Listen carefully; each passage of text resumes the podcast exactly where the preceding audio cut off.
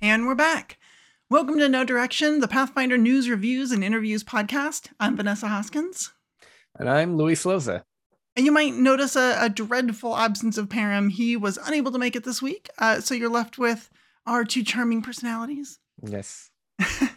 And speaking of our charming personalities, um, we have been mainstay hosts uh, on this show for a, a couple months now, mm-hmm. and we haven't really gotten a chance to, like, properly... I mean, we introduce ourselves and like, here's yes. our name. And I think each of us has somewhat of a reputation. Yours is better than mine, obviously.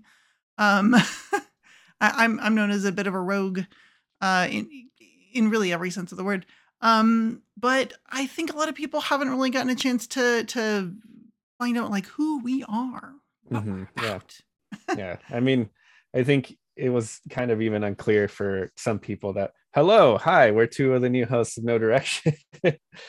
like, like, like for semi-permanent, like for the yeah, for the hall. I, I'm not going we're anywhere. We're here. I, I mean, I guess if Ryan wants to come back and fight us for the spot. I mean, we did let him on the other week, like two, week, two mm-hmm. weeks ago at the last regular numbered episode. Mm-hmm. Um, and so I guess that was okay. But that was like a special one-off because it was a yeah. last minute emergency. He, you couldn't he, make it, Parham couldn't. We signed his permission slip to come on. That's right. He was a guest host. Mm-hmm. Yes. So uh, speaking of getting to know us, uh, if you are in our live Twitch chat, feel free to ask us questions. Um, we're just going to kind of interview each other. Uh, and one of the reasons I called this host lore is because, well, in the Pathfinder role-playing game, lore can be about anything. And t- today it's about the hosts. Uh, so one of the things I wanted to ask you is, uh, so, hey, who are you anyway? Hi, I'm Luis Loza. I'm one of the co-hosts of the No Direction podcast. What? What? There you go. No, I'm, I'm a guy who's been involved with Paizo for a while. I was a developer for the last three, four point, four years and a month, and now two, two months of being a, a, a senior developer. I'm senior developer at Paizo. I work on the Pathfinder side of things, and I specifically work on the Lost Omens book line along with uh, Eleanor Farron, and get to help steer the ship for the Pathfinder campaign setting, Lost Omens setting. Okay, but who are you like outside of gaming? Like when you're not when you're not an industry person? Mm. Well, I'm a guy who plays a lot of Pathfinder. Oh my gosh. Yeah. There's a reason I got the job. It's because I got, I got I'm so into Pathfinder, right? No, but I'm I mean I'm more than that, right? I'm a I'm a gamer, and I'm a husband, and Aww. um a pet owner, just a a, a person. I have a cat, and her name is Nova. Nova and, the cat. That's like, and I will Aww. show her off, but she doesn't like not yeah. having her own independence. Yes. Um, so like cats are weird might, like that. Yeah. Sometimes she'll come by when I'm working, but that's a very grand luxury that I get oh visited by Nova of her own accord. Um, I also have a yeah. cat, uh, Bella, who is literally asleep right here. Um, but she is like conked out, and if I picked her up right now, she'd be like, "Why did you wake me up?" Like she's very content to just sit, yeah. which is good. So I've I've been uh, a gamer of some kind since I was like three. I think Ow. I think that's as far back as I can remember having consciousness. You know, my earliest memories. I, I I think I remember like the very first time, the earliest memory of me touching a video game was playing Super Mario Brothers on the N E S. Yes, me too. And uh, playing a lot of arcade games. I grew up in Los Angeles, and arcade machines are still a thing in the early nineties. Um, mm-hmm. My mom used to work at a pizza place, and she would bring me to work with her sometimes, just leave me there in the mm-hmm. front. And wouldn't you know it, they had Street Fighter, in, uh, a Street Fighter cabinet, Street Fighter two Wait, cabinet in the front. Super Street Fighter two Turbo? No, just regular Street Fighter two. What? A regular Street Fighter two before they yeah. did Super Street Fighter before two. Before they added Turbo, Turbo and, and any of that. Yeah, so I would play that. And sometimes the guys would come by that own the machines and collect the quarters and be very nice and hand me a quarter so I could go play a game. And I've just been playing video games and, and whatnot since forever. I got a Super Nintendo when I was five. It's That's probably awesome. My dad's biggest mistake ever is giving oh, me no. that for my birthday. uh, and I've had a love for gaming, and I've had a love for stories. I was really, really big reader when I was a kid, which I feel like a lot of people were when they were kids, and are less mm. so. A lot of yeah. them when they became adults. But um, my I first. Think, oh, I was yeah. gonna say, I think as a kid you have more time to just sit and read, though. You do. Like, I mean, homework notwithstanding, but you have more time to be like, what am I gonna do? Guess I'll read. And these days there's more, you know, there's the internet and readily access to other people and social media mm-hmm. and stuff. So sure. But yeah, I remember just being like, I don't know, I'm going to walk to the library and get another book. Like, it wasn't a big deal. So I read a lot and eventually found tabletop R P Gs, and it was a nice mix of gaming and stories. And I just loved it and then fell hard for them. And once you know it, eventually my constant playing of Pathfinder finally paid off where I got to start writing for it and like pay back my subscriptions. Oh, wow. That's like cool. Kind of like a net even on like my subscriptions. And then right. eventually the skill built up enough that I could be a developer. Here I am. That's awesome. That's How about cool. you? Tell me about you. Um, sure. So um, I am... Irish, Polish, uh, mostly mm. European mutt. Uh, I'm a trans woman. I am married to my lovely wife, and we have an adorable cat who just woke up. Oh, I'm just going to grab her. Here she is. She's very oh, angry. Oh, look at her. All right. Best way to show off a cat is dangling from their front shoulders. Um, but uh, yeah, I... I don't know, like other than gaming stuff, I like video games. Um, I mm-hmm. like making stuff. I remember growing up, uh, my mom was very crafty. Like I get it from her, and she would always be like making us Halloween costumes, um, making decorations for the house. Like we wouldn't go to, you know, Target and get whatever the twenty twenty-two release is.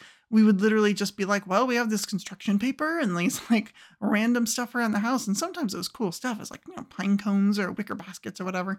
And then we would just make the decorations because we didn't have a bunch of money, um so that was that was what we did, and um it was it was pretty cool. And so I have a little bit of that craftiness. I like mm-hmm. to I like to build stuff. um I built this really cool set of foam terrain that took weekends and hours and forever, and it was a huge project. And then I had more huge projects because that's the way my brain works. I do one thing that's like, oh, this was big and cool. And then I have to go ten times the size next time. Like I have to just make it giant, make it epic. Um, and I think I, I bit off more than I could chew with that. Uh, and then we moved and I don't have a garage. So I, I can't, wow. you can't foam cut indoors. It, the smell will give you migraines and eventually literally sure. murder you. So you need to be in a well-ventilated area. Remember that if you're if you're cutting foam, um, if you're cutting it with a saw, you'll create little um, little dust bits that you don't want to breathe in. And if you're hot wire cutting it, which is the way I like to do it, um, then it'll release fumes. So either way, wear a protective mask and well-ventilated area. Um, and yeah, I just like I don't know, I like I like building stuff and things. How'd you? What was your first foray into tabletop R P Gs? Like, how'd you get oh started? My goodness. Um, I got started when I was, I, my memory is terrible. A small child, sure. five, seven. I don't know. I was short. Um, and my uncle uh, decided, hey, I'm going to take this kid and we're going to go play uh, some, some games. You know, I was a weird nerdy kid and he was kind of a weird nerdy uncle. So he was very uncle-y. Uh, and mm-hmm. just was like, hey, we're going to go hang out for the weekend and do nerdy stuff. And I was like, yes, that's good. My family doesn't understand me. And so I was like, well, I have this this game that I love that's really fun. Can I bring it? He said, sure. So I had a Super Nintendo, which had uh, uh, Street Fighter two on it, by the way. That's where I played it mostly, is Super Nintendo. Yeah. But it also had Final Fantasy two, mm-hmm. um, which, of course, now we know that it's really four. Um, and I was just obsessed with that game. And I brought it over to my uncle's house. I wanted to show him, and he was like, oh, this is really cool. And he showed me Rolemaster, um, Iron Crown Enterprises Rolemaster for the first time. And basically, I was just pouring through Rolemaster books, trying to figure out how to make a character and how the world worked and how all the rules worked. I was just, it just blew me away that there was a game with all these books and rules, and you just mm-hmm. like talk to each other about it. Um, so while I was pouring through those and building a character, he was playing Final Fantasy, uh, well, two slash four, however you want to look yeah. at it. I'm gonna call it Final Fantasy four. It's it's the one where you go to the moon. It's cool. Yes. um, so he was playing that just nonstop and could not get enough. And we ended up playing uh, Rolemaster with his friends. And I remember I had this like, eh, Rolemaster, if you don't know, is based on um, the Lord of the Rings uh, stuff. So if you remember the guy who turns into a bear uh, from The Hobbit, it was okay. one of those guys. Yeah. And it was just like a super big guy with like giant swords. I mean, he would be great on a heavy metal album cover. Mm-hmm. And he got killed instantly because that's how Rolemaster works. Do you remember what killed him? Uh, yeah, Bjorn. Thank you. Uh, Zathos of Berseria. Uh, yeah, he got shot with an arrow. That was yep. it. It was like... That'll do it. Yeah. And I was like, archery is Haas. Now, I mean, I was used to Final Fantasy where you're just like, you attack you, you attack you. And like, mm-hmm. you're not in any real danger unless you do something dumb or unless it's a boss. So I was like, oh, look, there's bandits. Okay, cool. Let's just go fight the bandits. And so I'm like, I pull out my giant swords and start running at him. And one of the bandits is like, um, thwink. And I just remember rolled super well. And in that system, like you can get crit and they are brutal. It's like mm-hmm. shot through the eye, blood and gore, instantly dead or something. It was, it was bad. Uh, and I was devastated, but I kind of bounced right back and was like, you know what? You, like they were playing and playing all night. So I'm like, I'm just going to make another character. I just read all this stuff. I know how to do it. So I quickly made a character, and at, by the time they finished that battle, which took an hour or two, um, I had my new character, and he was Gil the Gill Man. Um, he was like a, an aquatic elf, uh, but no one knew he was aquatic elf. He's a regular elf, uh, but he had like secret gills, um, and his name was Gil. He's an, he's an elf, and he's got a bow, and I'm like, he's got like a breastplate armor and a bow, and he's just going to stay in the back and shoot things and not instantly get killed. So, okay, fine. So we're going up, and then there was some big beastie. It was like a some sort of bull-like creature. I can't remember exactly. I remember it was hairy and gross. Mm-hmm. And I'm like shooting at him, and I got a couple good shots in. And then the thing pushes me and knocks me off a cliff into a river, and everyone's like, oh my gosh, he just died again. And I'm like, dang it. um, but because I could breathe underwater, I'm like, Gil is still alive, but they don't know that. That'll be great, because we were like finishing the session anyway. And they're like, mm-hmm. okay, well, we'll play another time. I never played again with those guys, which sucked because like that was a lot of fun. Yeah. And my uncle ended up borrowing my Super Nintendo for like a week or two just so he could finish playing Final Fantasy four. And uh, I finally like got it back, and it was like, oh, thank goodness. I don't know what I'm gonna do without that. Um, but that's that's my introdu- introduction mm-hmm. to gaming. And then I didn't play. I had my my mom fell in with the whole like D and D is evil thing. Yeah. So I remember um, later I was in eighth grade, and I found that there were gamers in my class, and I couldn't play with them because I'm not allowed. But uh, I did get secret dice. Like I paid the guy to give me a really cool dice set, and he's like, I got a bunch of different colors. So he gives me this thing, and I was like, so I, I, I kept these dice. I couldn't play with anyone. I just had a set, a full set of dice with a D twenty and everything. And I still have the D twenty. In fact, it's probably in this bag. Um, but I still have it to this day and use it all the time. It's really cool. I, I yeah, can some... just imagine like you just rolling the dice for the sake of like, ah, look, I have the dice, but also I got to hide them and I got to be quiet when I do it. I would like, yeah, I would just take them out. I had this really cool giant bedroom, and I was mm-hmm. very, uh, everyone thought I was an introvert. Um, just kidding. I wasn't. I just didn't have any friends. Uh, but I would hang out in my bedroom and just play le- with Lego and build stuff and spaceships and all sorts of things and play video mm-hmm. games. And so, I don't know, I was just in my room hanging out, and I'd I'd pull out the dice and roll them and look at them and just think they were cool. Um, and didn't really get a chance to use them until college, really. Yeah. Um, we do have some questions from chat that we should mm-hmm. probably go through. Uh, Katsuni Warlock asks, what's your favorite thing the other person has written? Oh, boy. Uh, this is going to be rough. I'm trying to remember. I yeah, feel I like, um, did you do... You know, you did stuff for Absalom. Yes. I, I really did liked. The Wise Quarter and the Docks. Yeah. So and like I, I, Besmara's Boardwalk like only exists because me. I appreciated how much Firebrand stuff you were putting into the Docks. Yes. Oh, I remember uh, when I was writing that, you had told us about it. Like it was like secret information that, hey, this isn't out there yet. So like include it in your stuff because this will be out soon. And so will this book. And that was like two years before the book came out.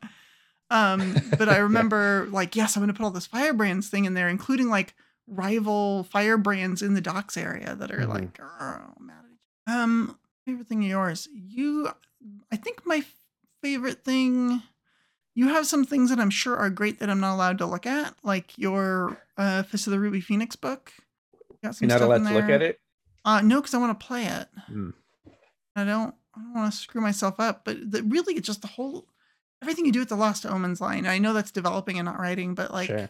I write for it sometimes. So. Okay, well, then it counts. Um, It's yeah, just it so, counts. It's so good. It's just, you and Eleanor put together such a, a great product line and are Thank such a you. fantastic team. It's it's unbelievable. Every time a new book comes out, it's like, look at all the cool stuff that's in here. I mean, you know, hats off to all the writers who also write all the stuff. But that's my that's my favorite. Is that whole line is my favorite. um, a couple other questions. Uh, Number eighteen asks, how many previous lives are you in touch with, and do they help you write those fabulous lore and adventure submissions? Um, that's, that's the question. None that I'm aware of, but it definitely does sometimes feel like that when an idea pops into my head, right? You uh-huh. ever have that where you're like yeah.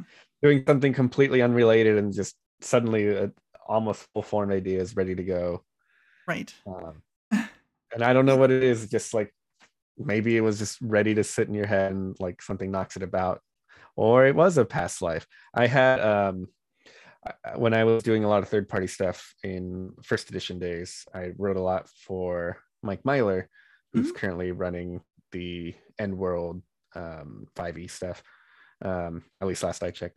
Uh, and he would uh, insist that I would travel back in time and steal his ideas. Oh my God.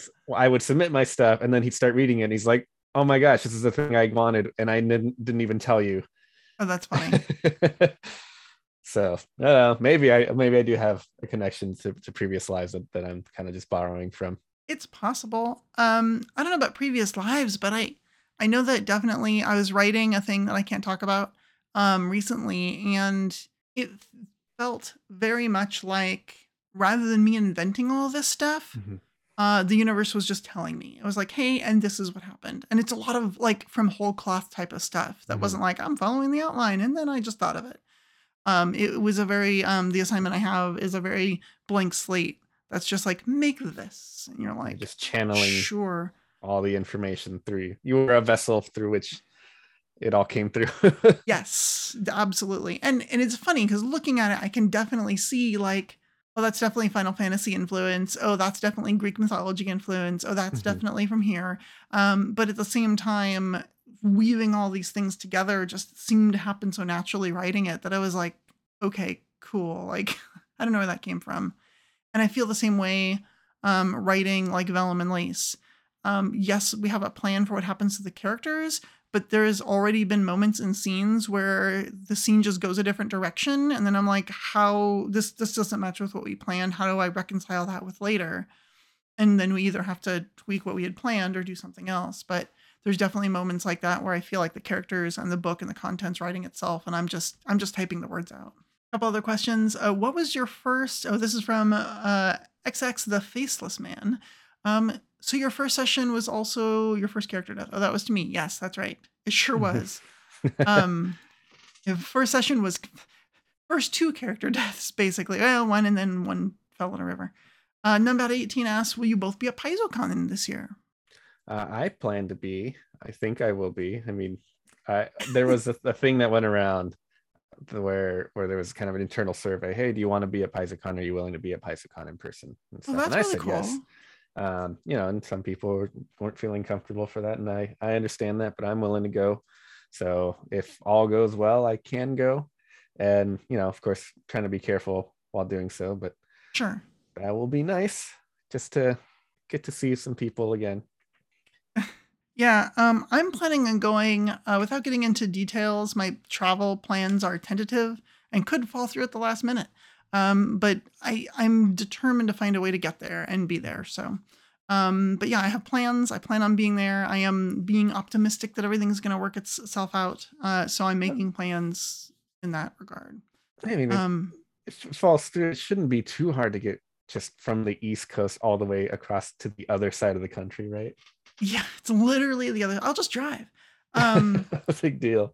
I mean, I'll find out like seventy-two hours before my flight if I'm going to be in trouble. So Ugh. I don't want to get into it. Uh, but yeah, I definitely plan on being there. And mostly, yeah, I want to see everyone. Like, I like talking to you here. I like chatting with you on our fabulous No Direction Discord server. It's not the same, though. It's not the same. I want to I want to sit across from you and like have a meal and chat about things and give you a hug and just, yeah, it's way better. Um, I'm such an extrovert too that having all my friends on the internet has been really challenging for me. Uh, and I think it will be very, um, I'm going to get, I'm going to get very California for a second. I'm from California. Um, I think it's going to be really healing to be around old friends in person.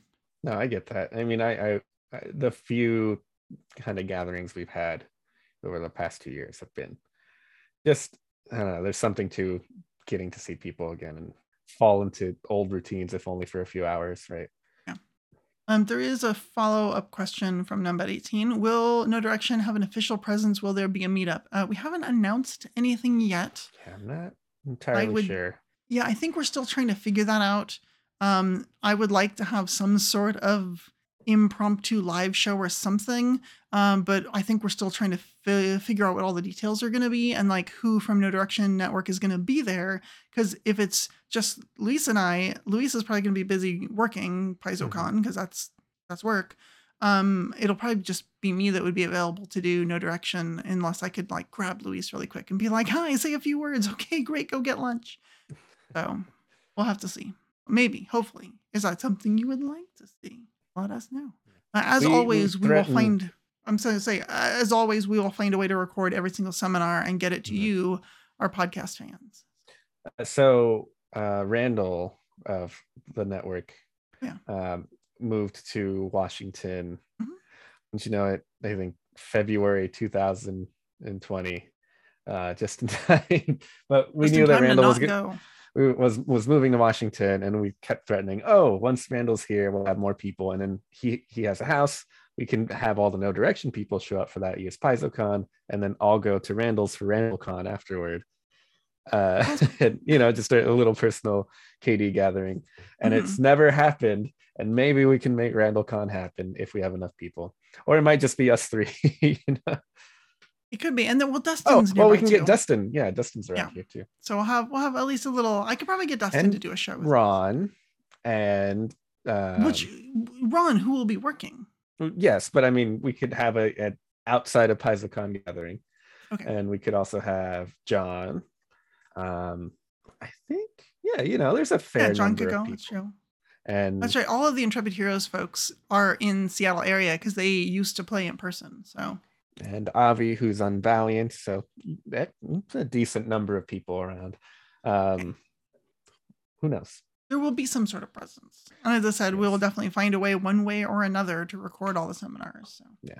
All right, let's see what else we got. Um. Oh my gosh, Zathos of Viseria asks, "How's Elden Ring going?" Hold on, I need to ban Zathos of Viseria. uh, for those of you who don't know, I accidentally bought that game on purpose. So you bought um, it not knowing fully what to, you were getting into, it sounds like. I didn't. Um, and that's okay. I hadn't, I had been in a place where I hadn't been paying attention to sort of the news cycle on video games. And all of a sudden, all of my friends, like on release day, basically, were talking about, oh, Elden Ring's so good. I just got Elden Ring. It's a, it's beautiful. It's so awesome. It's great. I'm like, what the hell is Elden Ring? And they're like, it's like this open world R P G. It's really cool. And I'm like, um, is there magic? And they're like, yeah, there's magic. And I'm like, okay, because I don't do great in open world R P Gs with a sword. Like I had trouble with Breath of the Wild, right? Because mm-hmm. most of it is hit things with a sword. And I'm like, yeah. I'm not, I'm not great at that. I, I did okay.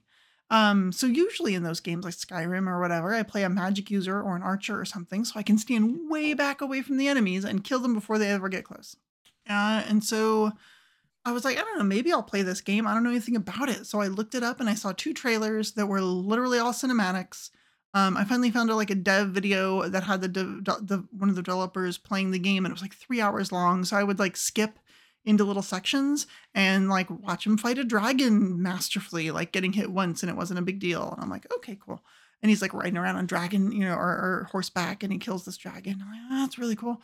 And some other stuff happened. I remember getting to um, a couple other sections. Oh, I remember. I, I, I looked it up because I didn't see anything about magic. And someone's like, you can play a magic user through the whole game. It's totally a viable build. And I'm like, uh, this sounds cool and everyone's having fun. I'm going to buy it. So I bought it. I downloaded it. And I died three times in the intro area. In the area that teaches you how to play the game, I died three yep. times. And I just kept dying over and over. And I got so frustrated. And someone's like, blah, blah, blah. Well, it's a Souls game. And I'm like, I don't know what that... What do you mean it's a Souls game? You don't like Dark Souls. I'm like, oh God, no, I've never played that. I hate it. Everyone said it was hard. I would never, I would never even touch that game.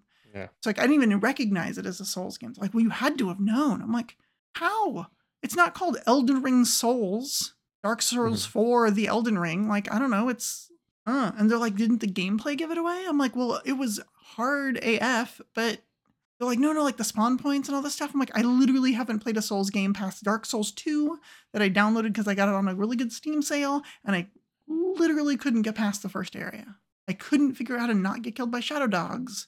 And I played it for an hour and a half. And that was it. And I'm like, well, that was five bucks well spent. So yeah, no, I don't know the respawn mechanic. Um, it is not going well. I have uninstalled it, and I do not plan on ever playing it again. Yeah. That's no, how that's, that's going. Fair. They're like, I'm sure if you really wanted to, I'd be happy to talk to you about like, oh, well, you can do this, but you don't have to do that. You don't have to be like, oh, I got to try to make my money's worth and make this game work. If you didn't like it, you didn't like it, and that's it. That's I mean, totally fine. I did do that because it's a brand new triple A title and I paid full price. Um, so I did bang my head out into it for like two days straight and yeah. it wasn't great. And then because everything's Elden Ring and like and lots of video game stuff goes in my algorithm, I saw, um, I saw an, an article, a blog article that said the secret hidden or the secret hidden hard mode. And I was like, you know, of Elden Ring, uh, that you could, that you can accidentally trigger. And I was like, what is it even talking about? Long story short, uh, you can summon all these like spirit creatures, but apparently if you don't like go back and do this one thing where you talk to this one person and unlock the ability to do that, you just never get it. And without it, the whole game is super hard because a bunch of fights assume that you have this ability and can use it. Yeah, I didn't have that.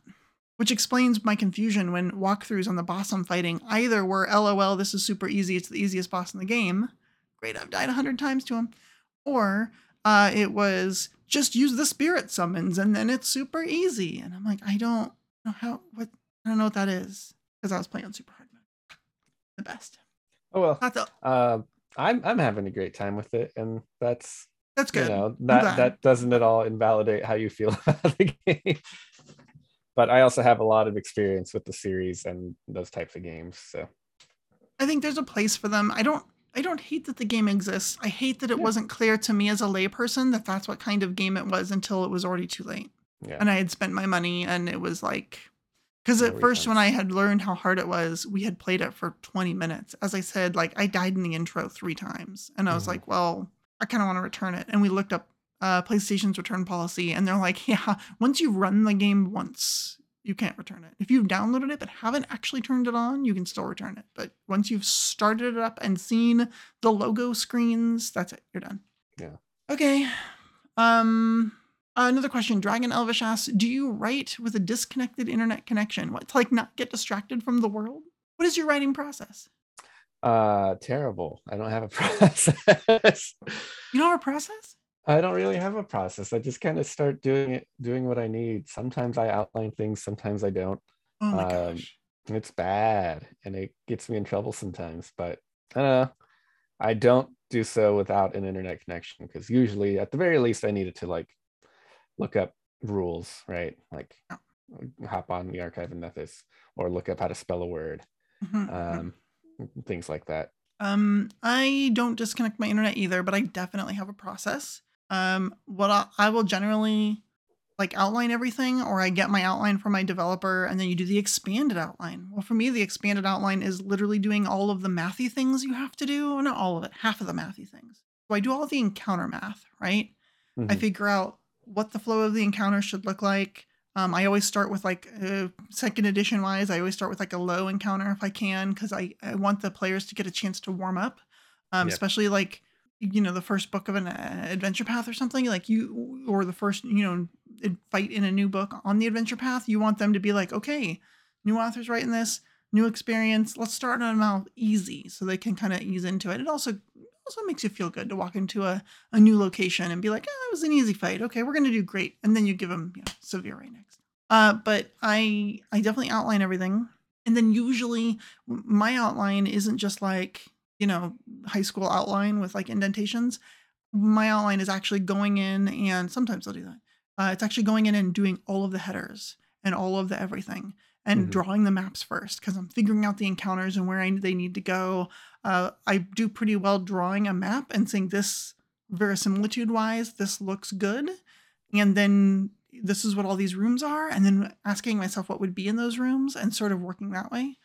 Um, and so I've already got a map to to work off of with, with location numbers and such. And then I'll just, I literally do all the formatting of the entire document, and every room, every section gets like one little line of, of box text. That's like, this is the box text and little stuff in there. That's like, this is when the players find the note, and this is when the players get a magic item. And this is where the players get ambushed by kobolds or whatever's happening. And I just do like little, like one-liners in there. And that way, all of the like technical stuff, or most of the technical stuff, is just done. I don't have to think about it during writing. And then what happens though is all that process, I've already sort of decided I'm going to have them get ambushed by kobolds. I'm going to have this happen. And I keep thinking of these ideas and putting them in there so that when it's time to actually write all of the text that the G M's going to read when they prep this, this scenario, this adventure, I've thought a lot about it because I've been working with all the formatting and rearranging where everything is. And usually it's just filling in the blanks. I'm like, oh yeah, the, the kobold ambush scene, obviously. Yeah, yeah, yeah. The kobold ambush. We've all seen it. And then I'll just, and then I'll just write it all out.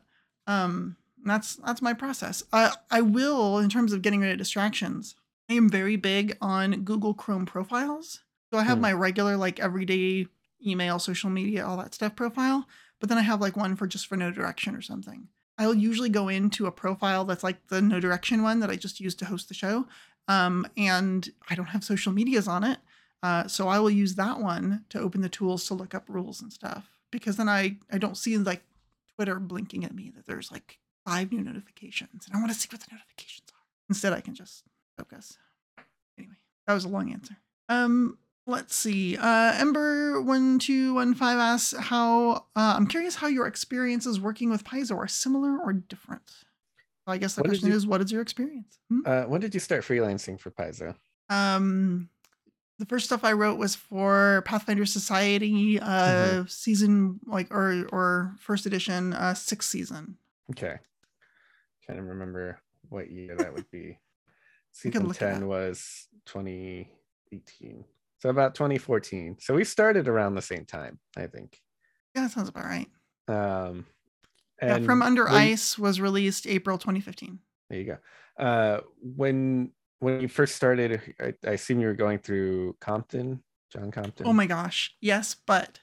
Yes, yes but. asterisk. No, this is this is a funny story. Um, everyone wants to know, how did you get started? Uh, there was an open call because when I was on Paizo dot com, poking around at every like n- corner of the website I could find, I found an open call. And I was like, yep. That's cool. So I read it and it was like fifteen hundred words and a little, and I'm like, okay. So I wrote the whole thing out uh, over and over, like so many revisions to make sure it was perfect. And I was like, and you okay. didn't, didn't hear from Paizo for like three years, two years. I sent it off and didn't hear anything for two years. And so here's me being like, well, I guess I suck. Yes, yep. No, I, I'm terrible. I'm a bad writer. I shouldn't have gotten my hopes up. I saw this and I thought this would be so exciting because I really like this game. I'm having a lot of fun playing in society. I would, I could write for it. That would be cool. And then didn't hear for two years. Out of the blue, Compton messages me and he's like, hey, I really liked your submission, but everything in your submission really feels like season four and it's like early season six. So this is all outdated. Can you just update it to be season six? And I was just like, it's because that's because it was time. Look at the timestamp at two years old. So I was like, okay, fine. So I revised it, sent it to him, and he's like, it's great. And then I didn't hear anything for like six more months. And I'm like, if you liked it, why don't I hear anything? Uh, and then I ended up with uh, From Under Ice, which was six eighteen near the end of that season. So mm-hmm.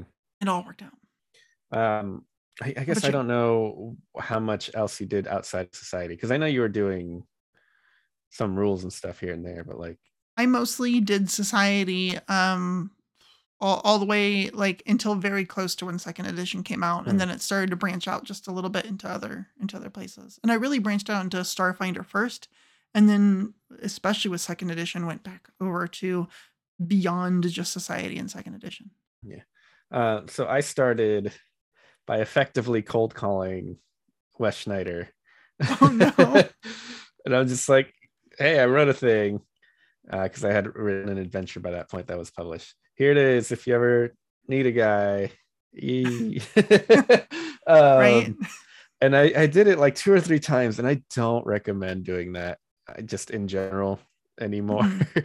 You can probably do that with me as a developer if you want to reach out. You know, I don't have any guarantees, but I'm more willing to like at least listen and be like, oh, okay, well, if you want to talk to me, you know, here's my Paizo email, send me some stuff. But uh, eventually, just randomly out of the blue, Wes is like, hey, I got some work if you want to do some. Here's a player companion, right? Two pages.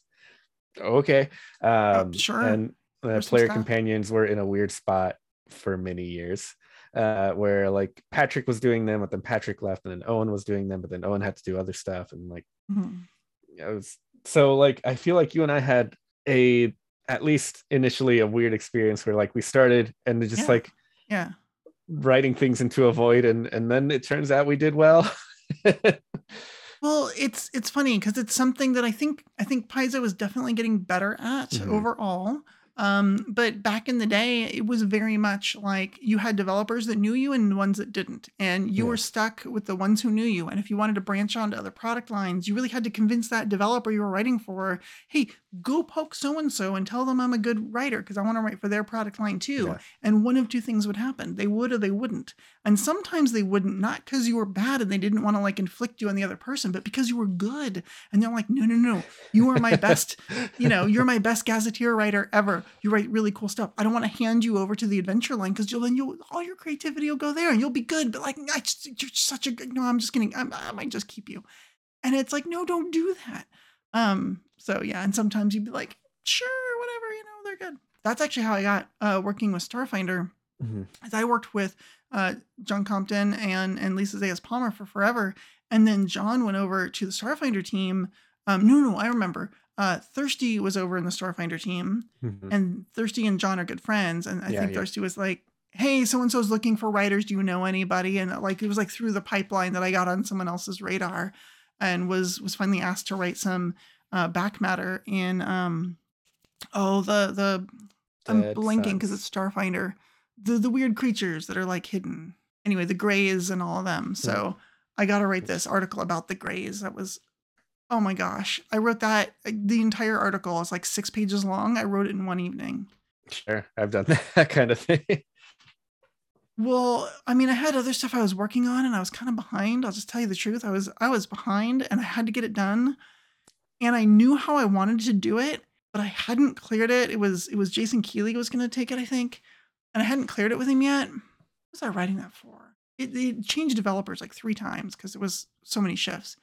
But anyway, I remember just being like, it, it's due in like three days and I need to do it and I'm tired and I'm like, I don't know. So I made myself like coffee, but put Irish cream in it. I was like hopped up on caffeine, and a little bit intoxicated and just kind of free flowing. And I wrote this rant, which is the way I wanted to do it anyway, like an in-character rant of someone just being like, the Greys are really weird, because a lot of the, the outline was like, Say, say eight things about the Greys, and two of them are true. Mm-hmm. And I'm like, wait, what? I'm like, yeah, drop these two hints, and those two things are true, and like make up six more things. You're just writing a conspiracy rant on the internet. Yes. So it's like, I'm just doing conspiracy rants. So I was just like, I'm just going, I'm just feeling it, and I'm just like, just all in one, writing the whole thing. I, I did another pass, but it was literally just like grammar and spelling, because I was like, no, it's great. Any part that comes together weirdly worked, because it was this weird fever rant of just like, yeah. I'm just going to type it out. And I just write all this stuff. Any weird thing I could think of. I I had not that exact thing, right?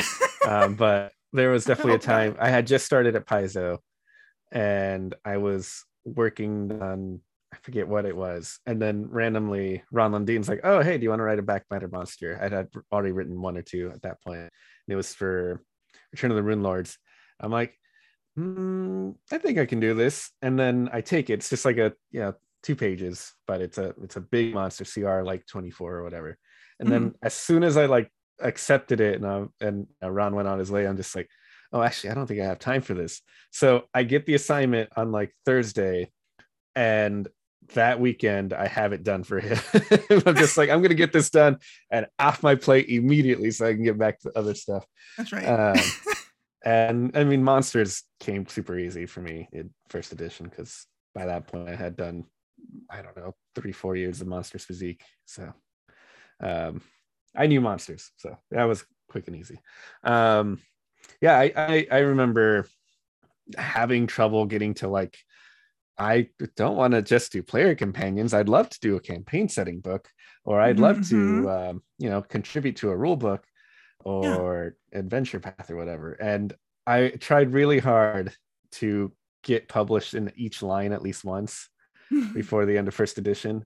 And okay. unfortunately never made it to rule books because uh, planar, well, are... planar adventures was already like done by the time I joined the company. So there were no more rule oh, yeah. books to write for. Oh, I see. Darn, missed it. And those are hard to get into because mm-hmm. like everyone shares developers, right? But I think there's a lot of cross-pollination within a lot of the different lines. Um, and then it seems like the design team has like their own very small list of developers that they work with. And they've been better about that, expanding the list, getting more people to, to work in on those big rule books. But I think a lot of that also came with Pathfinder Second Edition and how, how all the books changed, right? Because like, we don't have a lot of splat books anymore. You just yeah. we have your Lost Omens line, we have adventures, and then we have the big rule books, and that's it. A cat just snuck in right here. The cat snuck in. Oh, you got yeah. you got to show off Nova. I can't. She will not. She will start yelling and whatnot. I'm just gonna let her out. Okay. Excuse me for a sec. That's fine. Um, oh, Just Being Luigi says, "I love Legendary Kineticist. It inspired me to write my first publication." Oh, I'm so happy actually. Um, that was a labor of love. Um, and I would love to like go back and do a revised edition or some edits or something, but that's fine. It, it was one of those things that when second edition came out, I was like, I know exactly, I, I was actually at PaizoCon and I thought I know exactly how I want to do the Kineticist. It was second edition. And so I went and I found uh, Jason Nelson of Legendary Games and just said, hey, this is what I want to do. And I pitched it after the banquet, actually. I was late for the Uh, I was late for the trivia because I was busy pitching to Jason Nelson. And he's like, sure, go ahead and write it. And we put a team together and the team kind of fell apart and all sorts of stuff happened. But it basically took about a year and I finally got it out. Um, but I knew like everything that's in that book, I knew that night while we were talking about it. That's what I wanted to do. All right. Um, let's see what else we have. Uh, Kitsune Warlock wants to know if a hot dog is a sandwich. Uh, I've always run under the assumption or the, the answer that it's a variant taco. Okay, is a taco a sandwich? No, a taco is a taco. It's its own thing.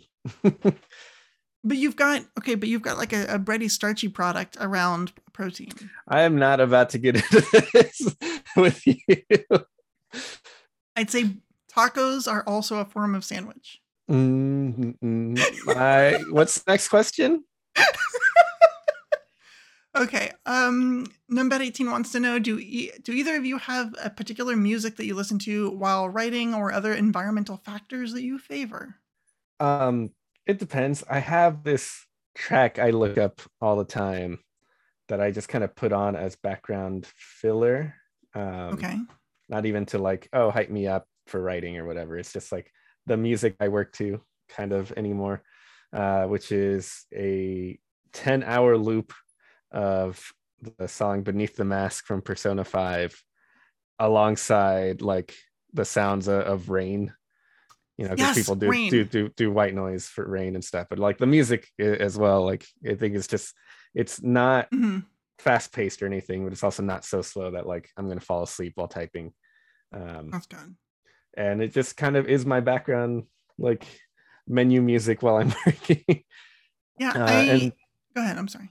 I was say beyond that, like it, it will change depending. Like I do have some songs that like are the hype up, I need to get this done uh song, and or just whatever music I like. I'm pretty good about not being distracted by music I'm familiar with. Hi Nova. There she is. There she is. I thought I kicked you out of here. Um so um if it's an album I've listened to a lot, you know, music I know very well. I can listen to it even if it has words and mm. still be able to work. Oh, excuse See, I'm the me. opposite. I'm gonna have to... That's okay. Um, I'm the opposite. If if it has words, I will start listening to the words and like singing along. So Luis isn't going to know this part because he's not on mic right now. For those of you listening later, he got up to kick his cat out of the office, so I have you all to myself. Um, also, uh, a hot dog, totally a sandwich. Taco, also a sandwich. Hot pocket sandwich, burrito sandwich. If it's surrounded by a starchy medium and has meat in the middle, sandwich. Anyway, so back to the music question. Hi, Luis. Welcome back. So, uh, music question. I used to listen to... I used to listen to like video game tracks. I had a whole yeah. playlist that was just video game instrumentals on like on random loop. So it would play everything on a random order and then just do it all over again, over and over and over and over.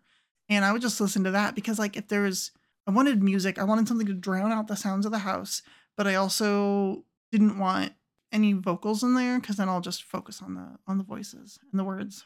Video game music is great for that. Uh, there's yes. so many like three hours of slow, chill, melodic music from video games on YouTube yeah. that you can pull up. There is. I've been listening to a lot of lo-fi beats during my day job recently, uh-huh. uh, just because it's nice and calming um, and tends to keep like work anxiety down because I had this nice calming music as as my as my backdrop for working. So that's helped. Um, but these days when I'm writing, I'm usually I'm usually listening to um there's a perfect rainstorm on ambient mixer and mm-hmm. it is great. It is like intense rain but not really wind. There's some thunder but it's distant, um and then there's this really good like tin roof sounds, little tinkings, and between all of that sound it's enough white noise I can't hear anything that's happening in the house. And these are not noise canceling headphones, these are half open like half back headphones, so they're super comfortable to wear for hours at a time. Um, and I just wear these with that rainstorm going and it blocks everything out, including, you know, like, I don't know if you have this. Do you have that like little nagging voice at the edge of your consciousness that keeps trying to change the subject in your mind? Um, no, I don't think I have that, but I, I kind I of do. understand in that, like, yeah. I will definitely meander. Like, it's not even like, oh, let's talk about this now. It's just like, no, this is just what's happening. Yeah. Well, like Dustin Knight says, my tinnitus is talking to me and it's never on topic. Um, it's not quite like that. It's just like, I'm I'm writing about, I don't know, kobolds or something. And all of a sudden my brain will be like, did you feed the cat? And I'll be like, yeah, I, I fed the cat. It's fine. Are you sure? Yeah, it doesn't matter. Okay. So I'm writing, I'm writing. And it's like, so what do you think like Go-Go's deal was in Final Fantasy six? And I'm like, I haven't played that game in forever. I don't, they never tell you. He's just a weird mimic guy in the desert who joins you. This is not important. Okay, kobolds. I'm writing about kobolds. It's like, so Elden Ring sucked. And my brain just won't be quiet. But like with the rainstorm, it's almost like I can't hear it past the storm. Mm-hmm. So I'm already like, in the process of actively not listening to the storm and therefore focusing on what I'm doing. And that helps me actively not listen to all like the distracting thoughts that are just zooming through my head. Anyway, that's my process. That was too long of a question or an answer. I'm sorry. Um, let's see. Um, any tips for self-publishing? Uh, that was from Dom Hero L S thirteen. Yeah. I saw that Dom's looking to publish game stuff. Um, I mean, You've if you, at, le- nice stuff. At the very least, if you publish on Infinite, like, I think there's definitely some anxiety about getting it all right and, you know, making sure you have a good product, but you have the benefit of being able to update your product at any time. If someone points out they're like, oh, there's a typo here, or this seems unbalanced or whatever, you can just go fix it and re-upload it, as opposed to Paizo, which is just a, a very big ship you have to turn around, right? It, it takes a while to do errata and um, reprint everything. So you don't have to worry about that. You, if, if you don't get it all one hundred percent right, when you do print, uh, do publish it, just go fix it. You can do that. That's, that's a, one of the luxuries that, that self-publishing offers.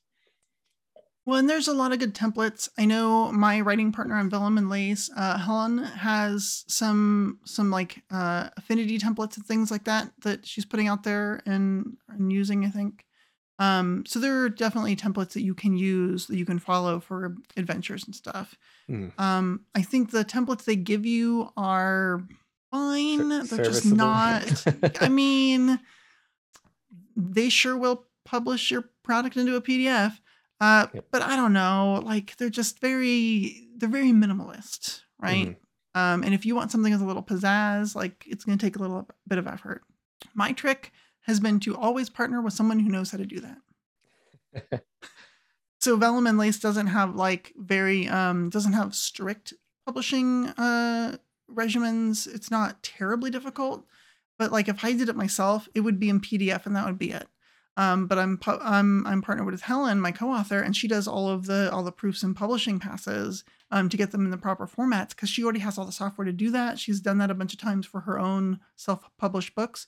She's like writing about Arthurian legends retold in modern times. It's, it's wild, but she already knows how to do all this stuff. And so she, you know, luckily takes care of that aspect of it. And generally speaking, although I've been really mad about it lately, generally speaking, I'll take care of more of like social media blasts and stuff like that. Mm-hmm. So, um, but, uh, but yeah, that's another way to go is like, if you are worried about that technical aspect of getting it to look right, um, just find someone who do a layout and then, you know, cut them in on a cut of sales. Um, and another thing is just the more you publish, the more you'll learn. Like your first product may not look like your tenth product. Mm-hmm. Uh, because you'll learn so much along the way about what to do or what not to do and, and how to improve it. Hopefully, you know, you'll you'll be able to, to learn from from what you're you're doing.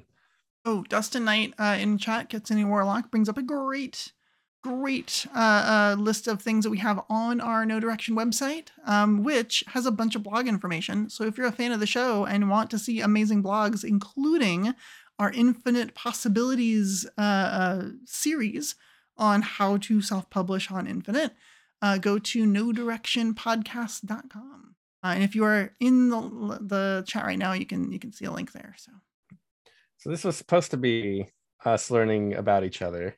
And yeah, I feel it's like true. We we kind of, not that there's been a problem answering questions, but it's just hey, been so uh, many questions. Uh, I let's let's ask uh, a a very a thematically appropriate question for No Direction. How'd you learn okay. about Pathfinder? How'd you get into Pathfinder specifically? Oh my goodness. I learned about Pathfinder and honestly gaming conventions on the whole mm-hmm. at the same time. Uh, we had just moved to Indianapolis, Indiana, uh, while my wife was getting her master's degree, and I'm getting confused. That's where my mom lived for a long time. Holy Bloomington? My ca- no, my brain just like popped in the wrong city. Uh, Champaign, Illinois. Sorry. Okay. Yes. My brain right. is like, I'm just going to tell you the wrong city. And my mouth did it. And I was like, okay, I'm just a mouth. Um, anyway, we moved to central Illinois and uh, I was kind of bored. Like, I don't know, I had all my friends in California. I had lived there for forever. And then we moved into the Midwest and like, I don't know what to do. And I think my wife knew I was bored because I would just sit there and play video games like literally all day. And she's like, why don't you go do something? And I'm like, there's literally nothing to do. So she looked on one of those, like, what's happening in Shambana web pages or something. And it was like, there's a gaming convention like two blocks from our house. Just go to that. And I'm like, okay, fine. So I actually walked down there. Um, and it was like the second day of the convention or something. And there was all this stuff going on. And uh, and one of the rooms was very rowdy and had all these people playing Pathfinder. And I'd heard heard of Pathfinder before from someone like it's like it's like three point five, and I'm like, whatever, I'm playing fourth edition, I don't care about your stuff, um and you know, whatever. But then all these people are having fun and I was like, well, that's cool. And like I remember um trying to come back and run like a fourth edition game at this convention, and literally no one showed up, no one cared. And it was at the time where, at least in that area of the world, people had given up on fourth edition and yeah. Pathfinder was all the rage. So I was like, fine, I'll, I'll just figure out what this is. And everyone's like, you got to go to the special. The special's like, you know, tonight, you got to go. Okay, fine. So I go to the special and I play the Ruby Phoenix tournament special for season three of Pathfinder Society. And I was hooked. That was it. Mm-hmm. I played like two more games on Sunday and I was like, when can we play some more? This is super cool. And then I immediately just started to get like full on into the Pathfinder Society locally, which had, I don't know, a game a week, two a month, something like that. So how'd you get into it? So I am online way too much. I'm terminally online, as people say.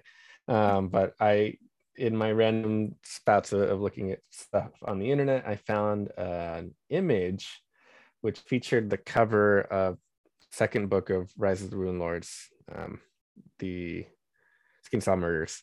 It has the Ooh, cover yeah. with big old the, ogres.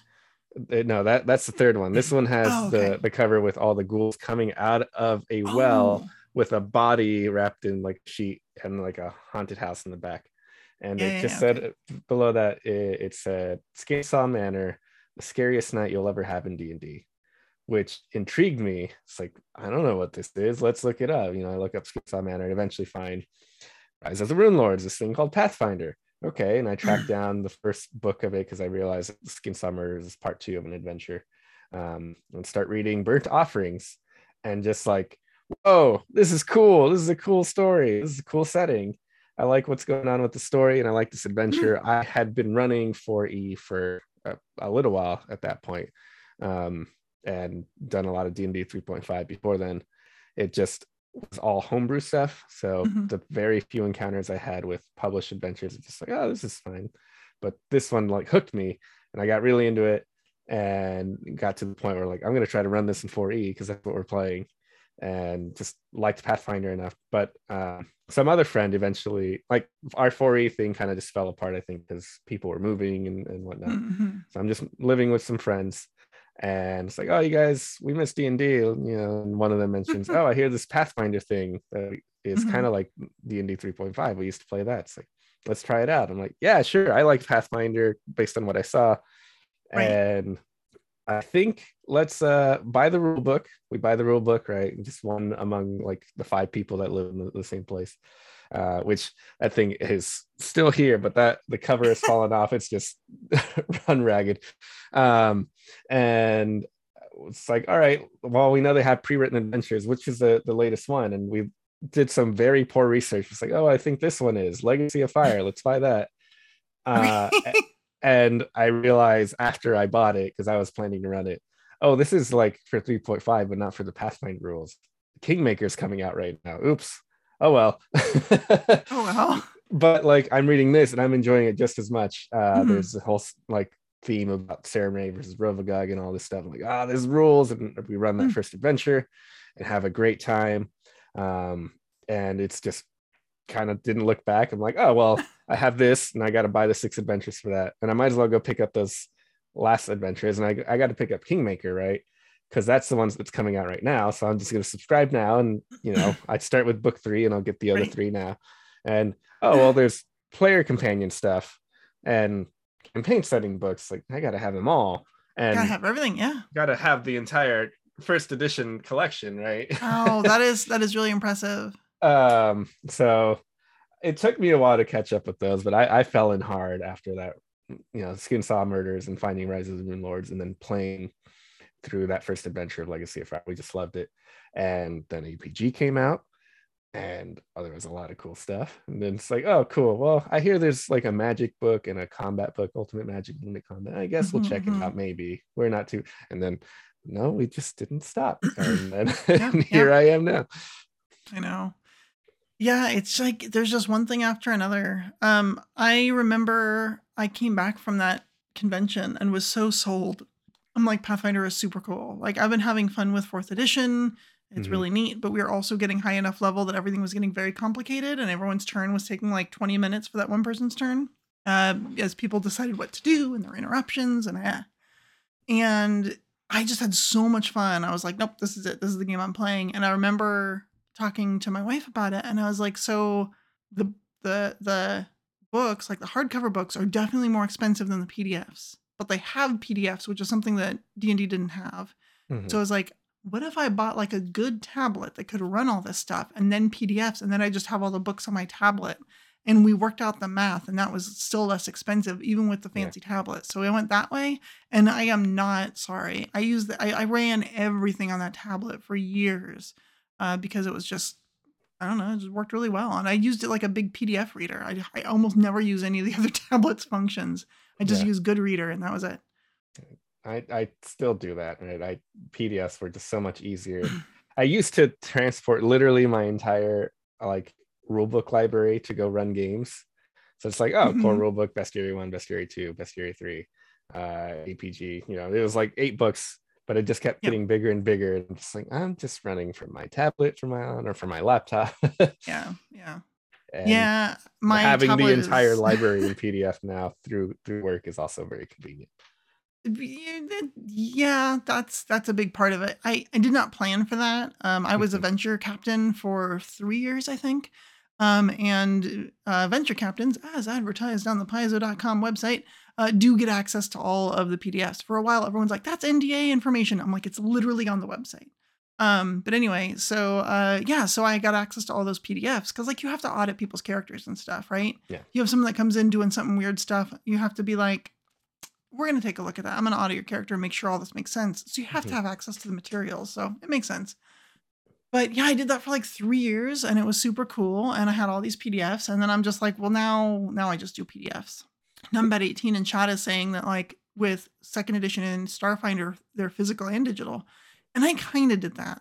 Um, special editions. I will buy physical copies of special editions and then everything else is P D Fs because the special editions are just like, they're so pretty. They look nice on the shelf. They're just super cool. And like, I would like to have had all the books, but we have uh, the bad habit of moving every few years. And let me tell you, like just having another like stack or two of literally just gaming books gets, gets real old. So it's a little bit more, uh, I don't know, nimble to not have all that space taken up by. Helpful I've books. Been moving with my Pathfinder book since two thousand ten. So I um, know how much that would alleviate things if I wasn't moving with all of those. Mm-hmm. Yeah. And every time it's, it's like, it's like what, twenty, thirty, bu- thirty boxes of, of books. Yeah. So. At least. Yeah. Mm. So. And they're yeah. all heavy. It'd be yeah. nice if we could just like gi- buy a giant tote, throw them all in and call it good. Well, but then it gets a, so heavy. We need a bag of holding type four for real life. And you just put all the books in there mm-hmm. and you take them all out. That's what we really need. Um. All right, cool. Oh yeah. Dustin was saying when you audit a player and they find out they're using a D twenty S R D name for their archetype and you're like, yeah, you don't, you don't own this. Yep. Like, cause the name will be like, it's the Saren Ray Slayer. And they're like, and they're like the Sun Slayer? What's a Sun Slayer? You're like, oh, mm-hmm. oh, it's that archetype. Um, I do have another question for you. So we've been talking a lot about Pathfinder, but that is not sure. the only game that is out there. Uh, so what, besides Finder games, what other tabletop R P Gs have been your favorites? Like across time, what are your favorites? Well, I turned to show off my one E collection, and I'll, I'll turn the sure. other way to show off my all my other R P Gs collection. um, I've had a really good time. So obviously three point five edition, fourth sure. edition, fifth edition D and D, right? I haven't looked back earlier than third edition D and D. I just that's just that was, that my was first. Before my time. Yeah, that was my first. I have uh, I have some of the books, but I just like haven't read it or really learned it. But yeah, yeah. yeah. I, I started um, playing uh, tabletop R P Gs again, basically when third edition came out, because I was in a creative mm-hmm. writing class, and this guy sitting next to me is like, "You're writing nerd crap. You must be a gamer." And I was like, "No," and he's like, "Oh, well, you're gonna game with us then." He just decided. Um, and they had just all purchased all of the new three point oh books that came out, like that whole box set of them. And then we're playing that. And so I bought the box set and all of a sudden I had friends. It was weird. Um, so then I started playing that with them. So I've played a fair amount of D and D. Yeah. Uh, three fifths of editions, I guess. um, uh, one game I really enjoyed over the years was New World of Darkness, which is now called Chronicles of Darkness. Because they had like a two E, so like not only are there two different lines now, one of those has a second edition, but that's a game I've enjoyed quite a bit. Um, liked, I've played so many games. So when we finish an adventure path before mm-hmm. starting our next adventure path, we will take a couple months off where we try other stuff because you know there, there's you never know if there's like a game that we've been missing out on and want to keep playing for a while. So I've had a chance to play Chronicles of Darkness, World of Darkness stuff, um, Call of Cthulhu, um, Shadowrun, a, a bunch of different stuff. But in particular, I've really enjoyed as of late the Star Wars R P G by Fantasy Flight. Mm, okay, yeah, I heard that's really good. It's just, oh man, let me tell you for just a moment. It has proprietary dice And these dice have different symbols, and there are two different tracks where you can keep track of things. One that is okay. success, failure, and what is like advantage, disadvantage, or threat, okay. technically is what it's called, which are just like minor things. So like um, there's a possibility that you can succeed at something, but have enough threat that things can still kind of go bad. For example, mm-hmm. if you're picking a lock, you can roll enough successes to succeed, but have enough threat that your lock picks break, right? And now right, okay. you can't use them. You open the door, but now you don't have your lock picks. Or inversely, you can roll poorly and not unlock it, but learn enough information to realize, oh, this is a more of ele- an electronic lock. It might be better to do to a computer's check than thievery. Right, slice it, yeah. Yeah. Um, so that's great. That's already cool. But then when it comes to combat, because there's all these like different um, axes, I guess, for success, there's always something to do in combat, mm-hmm. even mm-hmm. if you miss. D and D and Pathfinder and a lot of other games definitely run into a thing where you will roll, and if you roll like a two and miss, that's kind of it for your turn, and you have to wait to yeah. try again. Um, even with three actions, you know, that's that can happen. Um, but this has the benefit of, of usually like ninety-five percent of the time giving you a chance to do something. You can miss your shot with your blaster, but get enough okay. advantage where your buddy will now get a bonus to their check because you're like, ah, I've given you covering fire, or um, you know, you you decide that actually that person that you're shooting is going to have a harder time to hit someone else. You know, there you can always do mm-hmm. something. And I think okay, in my cool. my running, I I've run into just like a handful of rolls that just are a flat neutral, nothing happens. Mm-hmm. Um, so it, it's been really cool. And then I you know just happen to like Star Wars a lot, so that works out really well. Um, yeah, sounds really neat. That's that's some of the games that could go on. For a while, you should. But I... right, I'm going to mention a couple, and then you're uh-huh. going to tell me about some more because this is fun. Okay. This is fun. So I told you about that gaming group in college that was like, mm-hmm. we're going to play D and D three point oh. But then like one thing that that group would do is they would get bored with the system, right? So we would play a few D and D games, and then we'd be like, well, let's let's do something else. And so we yeah. would move on. And the other games we played, um, there was a system called uh, Silhouette. Okay. Uh, it's a Canadian system by DreamPod nine. It was created for the Heavy Gear role-playing game, and it is one of these D six-based systems. And what's cool is it's like the more skilled you are, the more D six you roll, and you take the highest. And if you have multiple sixes, you just get a plus one for each one. So if you roll two sixes, then it, that's actually a seven. If you roll three, that's actually an eight. Uh, and then you have a stat that averages zero, and you add that to it. It's real simple. Um, anyway, so we would play this, and we had so much fun. We adopted the system, uh, ad- adopted, adapted. There we go. That's the word. We adapted the system to, uh, like we played Heavy Gear, which was cool, but we mm-hmm. also played, um, like a weird Magic and Mars kind of game. Um, we played this game that was kind of based on it called Kids in Carnage. We, uh, where you're like little kids running around from like scary shadow monsters and stuff. I played all these other random games, but like Silhouette is still bar none my favorite role-playing system ever, and no one's heard of it, no one plays it, because it was really only for this one like silly game in Canada that didn't really have a lot of like penetration in the U S uh but I still have the have the hardcover book because I like mm-hmm. it so much. I have the hardcover book over there and the P D F, and it's just like, oh, it's such... what else what else what other systems are out there that you like what, really what else enjoyed? Is out there? Okay um there have been a lot of indie R P Gs that I've had fun playing that are just like usually good for one shots, you know, they're not intended yeah. to be longer stuff. Dread is great for that. Um, mm-hmm. That's the one where you use the Jenga tower for that. I, I ran into a contest years back that was like, oh, write a two-page or I guess one-page R P G, you know, just front, back. Everything has to fit on one page. And there's been some good ones there, but one of the ones that didn't win the contest but was like a, a like a runner-up or even like an honorable mention was one called Police Cops. Okay. Uh, so if you look up the Police Cops R P Gs, it's just intended to replicate the look and feel of like a seventies cop show. Oh, okay. um uh but it's very goofy and right, it's a, right. a really fun time. I, I ran that game once waiting in line for the um uh the banquet at PaizoCon before I used to be an employee, so I just ran it for people sitting in line, which is fun. Um there's uh, another one that I really like called Murderous Ghosts, which is a two-player R P G, so one G M and then the one player, and okay. it's just them kind of the player exploring a, a freaky place, you know, like a haunted crypt or, you know, an abandoned warehouse or whatever. But the general goal of the game, and I think like you get like the most X P, or, or you, you win the game at most, um, as, as as well as you can in R P G, is if you freak each other out with what's going on in the game, which is really fun. I, I just yeah, okay. the, the concept of, of the the like goal is scare to, another player. Is to creep keep creep yourself out with with the game that you're running, or creep creep the player out. Yeah, it's just fun. Um, one game I, I've didn't know about until I moved out here and started playing because of Ron Lundeen uh, was a game called Torg, uh, the okay. other role-playing game. Uh, specifically, Torg Eternity is like the newer version that just came out a few years back.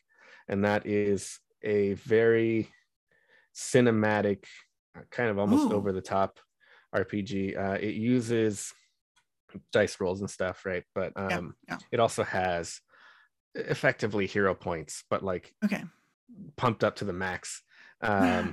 You um, you use a D twenty, but like, if you roll a twenty, it's an exploding twenty, and then you can keep adding stuff. Mm-hmm. Um, and then you can spend these points to add more to your roll and stuff. And you, you need to get big numbers, or you can use it to change the narrative. Like you can suddenly be like, oh, I'm going to spend a couple of these points, and now there's like a speedboat here we can use to get away. And mm-hmm. the world is broken up into lots of themes. So one of them is like the land of the lost, place of dinosaurs and kind of primitive mm-hmm. technology. One is the pulp heroes, like nineteen thirties pulp oh, heroes cool. land. One is cyberpunk land. One is um, just generic human land, generic people. Land. But like there's there's all these different boring people. You have found the Midwest. Yeah, and there's there's all the, these different themes, and it's just really fun. Um, it's hard to explain that game without playing it yourself, but it's. Mm-hmm. really been one of my favorite R P Gs that I played, and I understand why it's Ron's favorite R P G. It's just a lot of okay. fun and lots of yeah. ways to like min-max and, and character build and all that stuff, but it's not so dependent on your build that, you know, you break the game based on like, oh, I, I put all my points into this. Uh, you just can have a lot of fun with that. And yeah, it's been a good time. Um, oh. I don't know, what other games have I played? Numenera. And, okay, Numenera. Um, Mutants and Masterminds. For those and listening, Luis has like three bookshelves full of books behind him, and he's just looking through what's on his shelf, and there's yeah. so much beautiful stuff there. Yeah, it's great. There's there's uh, a lot to learn. I, I see Call of Cthulhu. That one looks like the is that a Warhammer role playing game? Um, where is the Warhammer? Uh, yellow texts and black binding. Oh no, yeah. that's just another one of the Star Wars. Oh, it's another one Star Wars. Okay. Yeah, another Warhammer. They break up into three look. different themes. There's like the oh, I see. Okay. the the scoundrels, and then the rebellion, and then the force. So. Oh, very cool. Okay, that makes uh, sense. A lot of lot a lot a lot of stuff. Um, if you're, I mean, I, I keep hearing that if you want to be a good writer, you got to read lots of books. If you want to be a mm-hmm. good game designer, play lots of games. Well, that brings me to another question, though. Um, so, what outside games and media influence your approach to writing for tabletop role playing games? Like outside of outside of tabletop, right? What other mm-hmm. what other video games, movies, like what else influenced the way that you write or the way that you approach tabletop so, storytelling? I would say like my biggest influence for a lot of things has been two thousands Legend of Zelda Majora's Mask. Really? Yes. Um, the I have a big love for um, time travel. Okay. Um, which I pretty sure originated there. Um, and that game is dark. Mm-hmm. Like there's just a lot of dark themes. Uh, people die, and you know, it's not a happy world. It's mm-hmm. the first Zelda game I actually interfaced with in any capacity. It was, I don't know if you remember when, when big box stores used to have the little demos where you could play the latest oh, yeah. game. You could go and play an N sixty-four that's just in the case there. So they mm-hmm. had Majora's Mask, and I sat there and I started a new game and played through, and was just enamored by the end of it. And it's only, you know, the first fifteen minutes of the game, but um, sure, sure. I played that, and then I played Ocarina of Time. I'm just like, cool, I'll play this until I can, because I can borrow it from a friend until I can get my own copy of Majora's Mask. Oh my gosh, uh, that um, makes sense. But it also has an interconnected world. It's a huge sandbox, ultimately. Um, if you play that game, you're stuck in a time loop. You you oh. replay the same three days every time, over and over and over, as opposed to other Zelda games, where it's just a big adventure. Here, you're you're doing the same thing. It's Groundhog Day, but three days rather than just a single day. And that means a lot of the major N P Cs have schedules that you have to learn and adhere to to make some of the side quests possible to complete. So, okay. you know, there ah. is um, a, a lady who is delivering uh, the shipment of bombs, bomb bags to the town, and you can't buy these bomb bags and have bombs for yourself until these arrive in town. She mm-hmm. comes in late at night on the first night and she gets robbed. And oh, if no. you don't stop that robbery from happening, you can't buy a bomb bag and you can't get bombs. And you'd have to yeah. go back in time and, and try again. So you can learn that, that that happens and go back in time and stop it from from stop the robbery from from happening that night. And then you can buy mm-hmm. bombs. Now you can use bombs to go explore the rest of the world and go do other stuff. But like everyone is interconnected in some way. There are some N P Cs that rely on you having completed stuff with other N P Cs.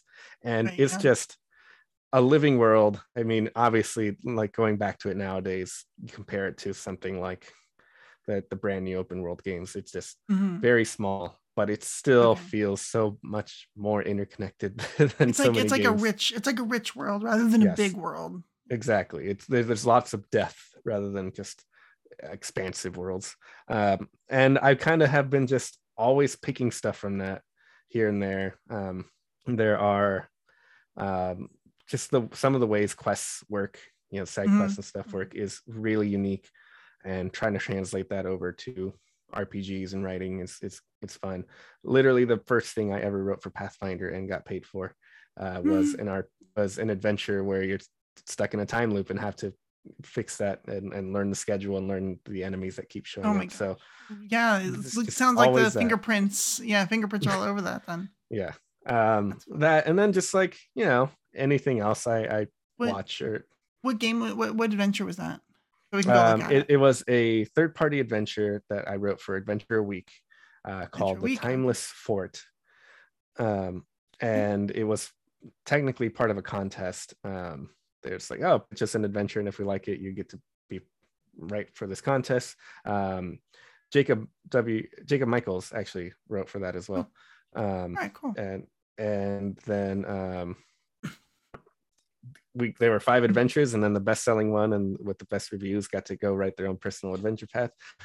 I did not get it, um, oh. but it's what I used to then go bug Wes and be like, "Hey, I've written a thing. You're yeah, no, a chance to write for Paizo." That's actually great. Uh, Dustin Knight found it, uh, bought it, and linked it in chat for you. So thank you. It's gonna be weird um, to like sit here and then suddenly there's a bump of like two or three sales out of nowhere. I mean, why not? Uh, well, that's cool. That sounds really neat. I might actually go pick it up just so I can read it.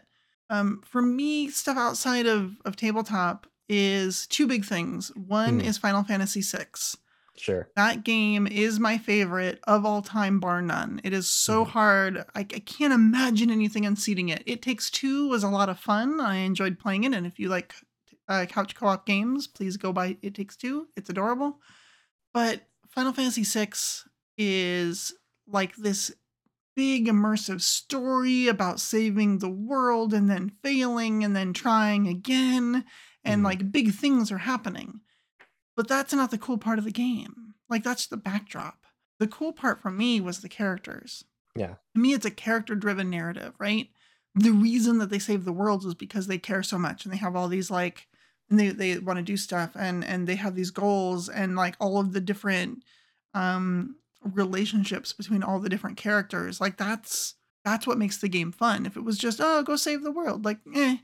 But the, all these great writing and great relationships between the characters is what really makes that game just sing and just be such a, a fantastic book uh book game. Oh, my brain is getting tired. Um but it has influenced everything else that I've done. Everything else is character driven.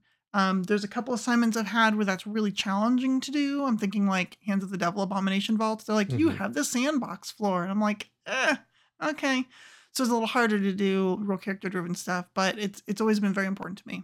And the other thing, um, is I actually have a film degree. Mm-hmm. So I have a, uh, a Bachelor of Fine Arts in Film and Television Production from Chapman University. Uh, in California, and I know how to make movies. I've never used it to make movies. I trained as a, a writer and a director. I understand like the eight sequence structure of movies really well and like how to do the rising and falling action and all that stuff. Mm-hmm. And that's what I trained to do. And for a while I wasn't using it. And then when I got to start writing um, adventures and now, now narrative with Vellum and Lace, I tap into all that all the time. Yeah. Um, and a lot of my stuff, you'll probably notice, even like the fingerprints are on um, old, old scenarios I've written. There's a lot of like cinematic stuff. Um, one of the things I'll call myself out on writing Vellum and Lace all the time, I get stuff back from our editor uh, and stuff back from Helen, who's writing it, going, "This breaks point of view." I'm like, "What are you talking about?" She's like, "Well, you're you're writing Jelica's point of view, and but like Jelica leaves the scene, and we linger on the other character in the scene for a minute, and then you move on to the next scene. Like, you can't do that. That breaks it." And I'm like, "I don't know. This is my point of view writing style, which is like it's mostly following one person, but."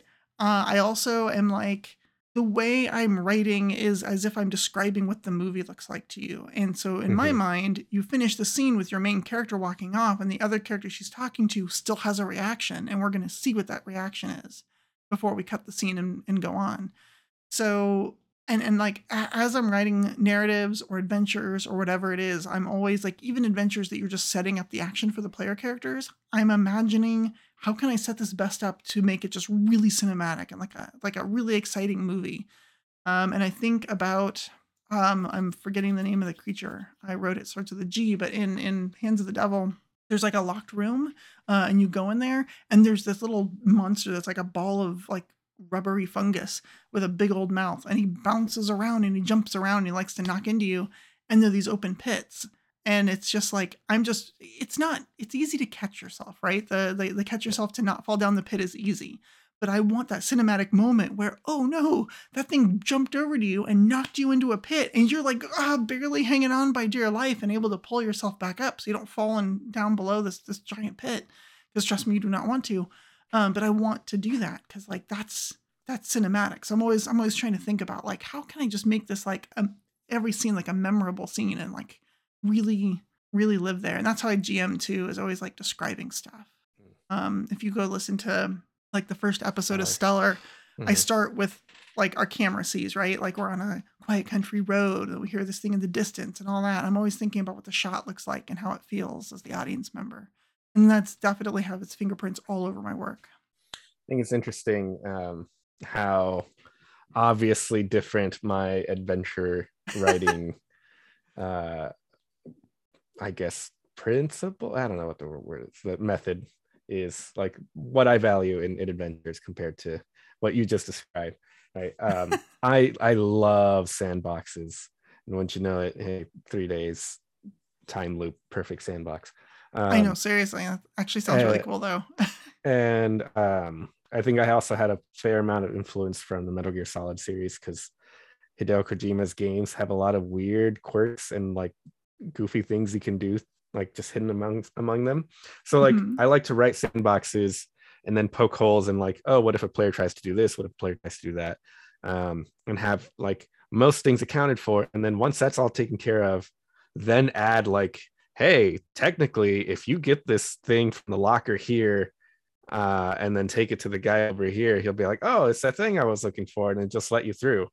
And it happens to work out that way. And I expect ninety-nine percent of the players will just be like, oh, we'll just roll a diplomacy check and convince them to let us through or whatever. Yeah, sure. But but if, if you happen to have explored and, and do that, mm-hmm. it, it works out. Um, there's a, just a lot of little things I like to do like that, like accounting for this and that. And anytime I write a, a P F S scenario or whatever, I try to like do, you know, set up and pay off with a lot of stuff um, where like, hey, you helped this person in the first chapter, and then in chapter three it's like, oh, if you help that person in that first chapter, they actually swing back into town and like, oh yeah, I bought a bunch of alchemist fire because I wanted to reward you, and I, or I made a bunch of alchemist fire, I'm an alchemist, here you go. And then it works out that yeah. it, you're gonna go fight some trolls, and that was that kind of helps you out later because so that That's cool. the, the little reward. I like that. Um so like making it feel like things don't just stop existing the moment you move from one room to the other, right? Mm-hmm. Um, and then comes back, and even if it's a tiny little thing like a, oh hey, I'm back in town, thanks, here, have a meal uh on me, uh it's just the, the kind of connections I like to look for and make make things feel like more alive. Not that like cinematic situations can't feel, you know, immersive and alive, but mm-hmm. I I have a lot of fun with seeing that happen in games, and I want to replicate that in the tabletop experience. Uh, Slow Game Savored says that feels very Majora's Mask. Wouldn't you know it? Wouldn't you know it? See, now that I know about the, uh, that about you, I'm definitely going to be looking for that in things that you write and be like, oh yeah, oh, I see the fingerprints. You should go. I was going to say, hey, go read my Ruby Phoenix tournament. That's like the biggest sandbox adventure I've ever done. It's just got a lot of like, and I want to um, play it. There's like a whole chain of side quests. It's like, oh, there's these eight shrines you can visit. I won't say anything more, but like if you complete the stuff with all eight shrines, you get an extra reward because you did a completionist thing in, in the big sandbox world. Oh, Slow Game Saver says she's about to start it on Wednesday. I I want to play it so bad. I am kind of secretly hoping that someone on the No Direction Network is like, we need yet another actual play. Mm-hmm. Uh, and then we'll let me play it. And we could call it... Uh, No Combat, um, or No Kung Fu if you want sort of a Matrix mm. tie in there, because then it'd be like, I know Kung Fu. Mm-hmm. Um, but yeah, I don't know. I just I want to play it so badly, and I want to read it because everyone says so many good things about it and how cool it is, and I'm like, yeah, I know. That's why I haven't read it, because I want to play it. It sounds awesome. Well, Dustin is saying that he and Alex have characters set aside just in case for it. I mean, I have a character. I have like seven character sets. I have a bunch need, of character ideas. You just need one more player and a G M. No biggie. All right. Well, Dustin, you go find a G M and another player will manifest, I'm sure. So. Yeah.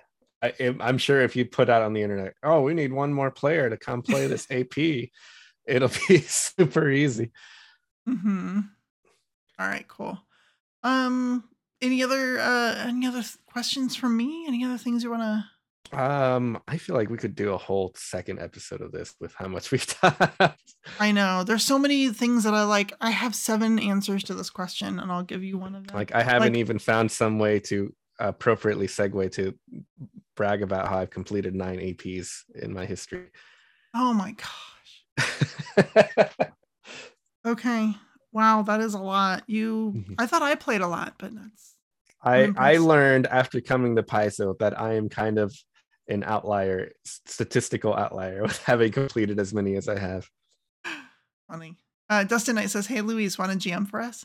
I would G M for you, but I don't have the time, unfortunately. I, I feel have, that one. Yeah. Oh, we did have one more question. Uh, Novetta eighteen asks, there's been a lot of crowdfunded R P Gs in the recent years. Are there any you think are particularly good or at least anticipating the release? Uh, I'm looking forward to... Um, I think I actually can download it, but you know, I always forget to go get the links after a Kickstarter. Um, is right. um, the Airbender uh, Avatar? That was literally Airbender my answer. R P G. Yes. Um, they keep telling uh, me that there's P D Fs, and I'm like, I want my. Bo- I did the big box with all the stuff, and I want the big box. I'm like waiting for the big box experience. That and I was excited. I just haven't taken the time to sit down and read it for for Coyote and Crow. Uh, mm-hmm. That was the other one that Not I was much. looking forward to. Um, and then I don't know. I I think I kickstart things, and then two years later they show up, and I'm like, oh yeah, here we go. This thing I want to read about. I guess like I just I, I'm very bad at like catching up on them. Uh, I just cracked open my P D F cracked open my P D F uh, of of Battle Zoo. Even though that's mm. been available for two months, just because I'm like, yeah. oh yeah, I can blue mage. You can blue mage. I want to get that. Let me read that. Yeah, it's it's only actual spells with blue mage. It's not like, oh, they have this ability and I'll do it sure. as a spell. But it's also written in such a way, I think you could totally get your G M to be like, hey, look, so this creature does the supernatural thing where they make a duplicate of themselves and, you know, or yeah. whatever. Can, can I get that as a spell and be like, well, it's a level three That's, creature, so we'll call that it. That would be uh, so much work to figure out. It. I know, but it. So I've wanted to do a monster part system for years. Yeah. So I thought it'd be cool to have a campaign setting or adventure that's like you get thrown onto an island and you have to do the monster hunter thing and mm. get your own bones and, and fangs and stuff and build your own armor. But then I realized figuring out how many bones and teeth and scales you can get from a dragon yeah. would be a nightmare. and then having mm. to do that for every entry in the bestiary. Yeah. It's like, well, I'm glad someone else did it. Well, the nice part is like the nice part and the not so nice part, but uh, it's okay. Is they just pointified everything, right? So mm-hmm. like, oh, a third level creature is worth X number of points. A fourth level creature is worth X many of points. And then you can build things like you have to keep track of like what keywords that the, and, and it's just generic. It's like, it's aboleth parts, you know, it's uh, it's salamander parts. And as a salamander, you're like, well, it has a fire trait, so you can do fire stuff with it. If that's a fire yeah. resistance rune or a fire rune for your sword or fire bombs, like you can make all that stuff because it's fire, whatever. And you don't have to worry about specific things. Now, it is fun to do that and be like, ooh, I know what I'm going to do. I'm going to add a bunch of the scales of the salamander on, like in integrated into my scale mail armor, like just the shiniest, best, hardest ones. Um, and then now it's a fire resist. It functions like a fire resist rune or whatever. So you can do stuff like that, um, and it, you don't have to worry about the number of shiny scales you get from a salamander. You just know, ah, you get salamander parts. It's fine. Because we we used it a little bit on a, a Roll for Combat adventure mm-hmm. that's not released yet, um, and we had to put it on hold for you know, real-life reasons. Um, but uh, we we played with it a bit there, and it's, it's a little more bookkeeping, actually, because uh, yeah, now right. you're also keeping so. track in Party Loot, like piles of creature parts, mm-hmm. but it is way easier to make sure that you keep up with the wealth by level because you're not dependent on, oh, we happened to loot that person's, you know, fine china when we were invade, you know, running from the mansion. Oh, well, you lost all that loot. You're like, why would we steal the china? We were, we were running for our lives from a bunch of ghosts. And it's like, well, you could have taken the china. So sometimes like you miss out on loot and you end up behind the curve and the G M has yeah. to adapt things.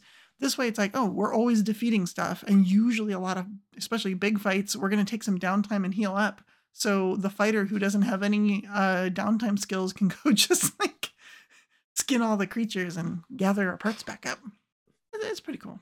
Did you have any other R P Gs you were looking forward to? Indie R P Gs? Mostly just the Avatar one. Mm-hmm, I yeah. am I am enamored by that one. On a lot of them that I want to support, I might do like the lower levels of like, sure, I support it, um, just to just to help out or whatever. But yeah. this is one that I just went full on in. I was like, nope, nope, nope. I'm buying the big box. I'm buying all the stuff. So I am looking forward to getting that box with all the good stuff in it, and then really just reading through it.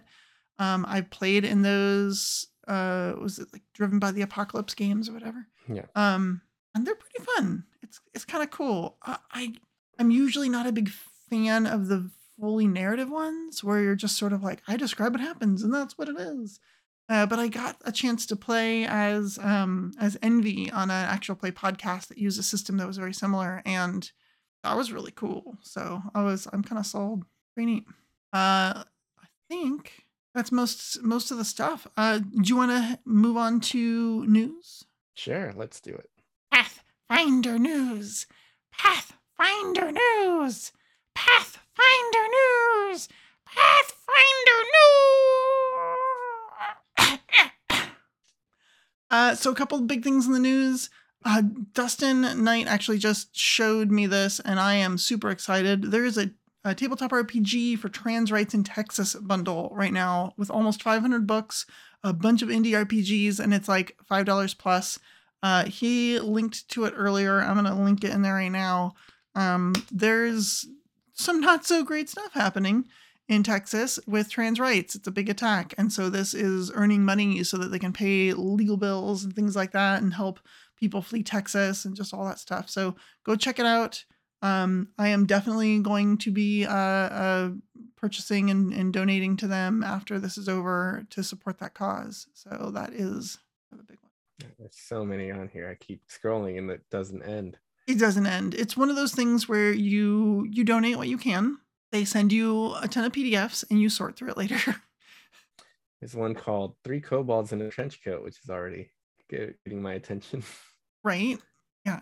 Um, there's one called Let Me Take a Selfie. Five live action games. I'm like, what? Is a game based on selfies? Um, you can do it. I, I believe in there's so many possibilities with games, which is great to see people exploring them yeah. over the last few years.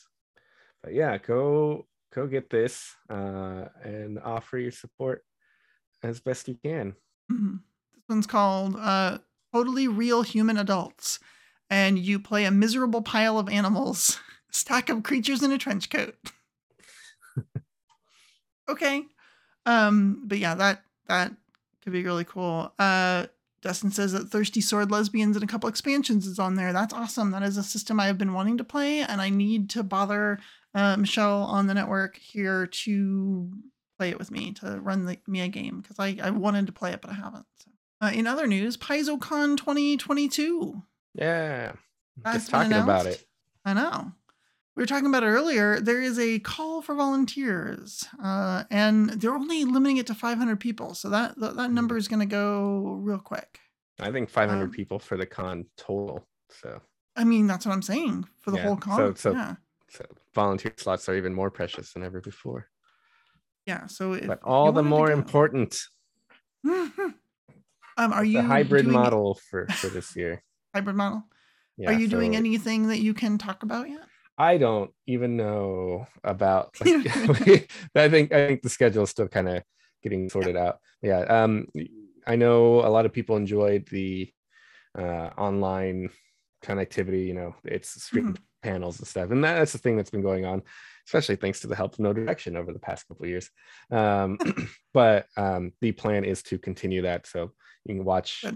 the majority of the panels and and important, you know, presentations and stuff uh, online, and if you happen to be there, you might get a chance to play in a game in person. If I do get a chance to run a game in person, I've had one sitting half ready to go for two years.